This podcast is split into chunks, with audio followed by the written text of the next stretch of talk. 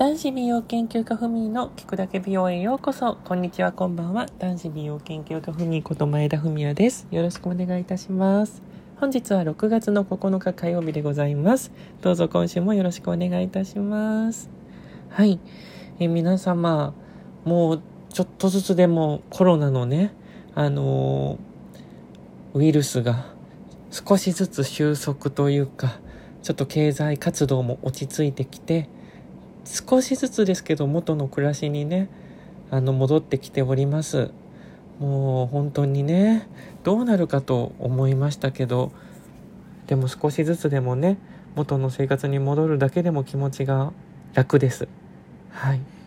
でふみもね日々美容を頑張っているのですがあのちょっと YouTube の方を、えー、ここ、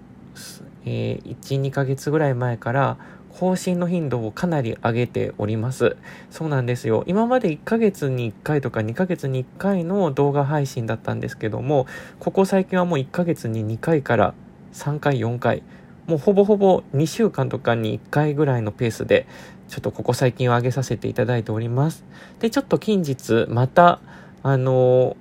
先週も上げましたし、先々週も上げたのかな？で、また今週から来週の間にまた一本新しい動画を上げさせていただきます。今回はあの、ヘア関連の動画を上げさせていただきます。で、ふみんも髪の毛すごいカラーとかやってるので、もうダメージが正直すごいんですよ。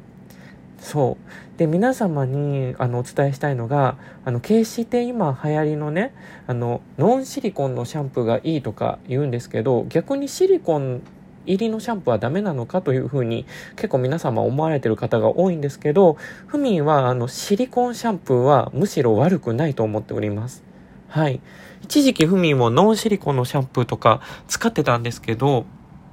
髪が綺麗な人がノンシリコンのシャンプーを使っていれば全然いいんですけど、ふみのように結構ダメージのある髪の毛の人がノンシリコンのシャンプーを毎日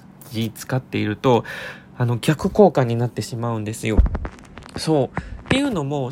あの、シリコンシャンプーは、そのシリコンが入ってることで、コーティング力が、あの、強くて、あの、きしまない、あの、髪の毛を指通りを良くしてくれる、あの、ものになるんですね。なので、シリコンが入っていれば、指通りがいい、サラサラしたせいあの、髪の毛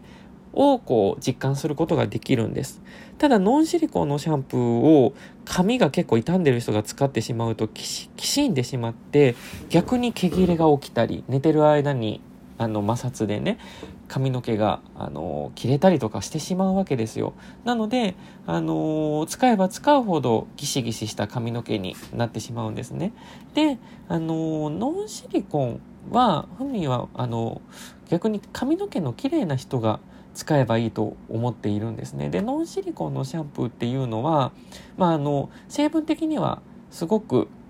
あの優しいっていうふうにはいなんかそういうふうな風習にはなってるんですけどもあのシリコンが入っていようとも結局あのしっかりと髪の毛洗う時にあの落とせばそんな髪の毛の毛穴にあの詰まり詰まってしまうっていうことはねないんですよ。なので、しっかりと髪の毛を洗う。そして、傷んでいる時に変にシリコンが入っていないもので毛切れを起こしてしまうぐらいであれば、シリコンの入ったシャンプーをうまいこと使う方が、ふみは逆に、あの、自ら使っていてもいいと思いました。もうノンシリコンをずっと使っている時、本当に髪の毛がもう逆にね、あの、なんて言うんだろう、絡まって、もう本当に髪の毛毛切れがすごかったしもう本当見ていて痛々しい髪の毛になっていました。でシリコン入りのシャンプーに変えた途端やっぱりあの摩擦から保護してくれてたり、まあ、疑似的になんですけどもサラサラに見せてくれるのでそれだけでもやっぱり指通りが強いあの良くなるだけで毛切れを防ぐこともできたのであのふみはシリコンシャンプーは悪くないと思っております。で、結局、あの、トリートメントとかリンスってシリコン入ってるのでね。なので、結果的にシリコンが、あの、すごく悪いっていう風な印象をついているんですけども、それは、あの、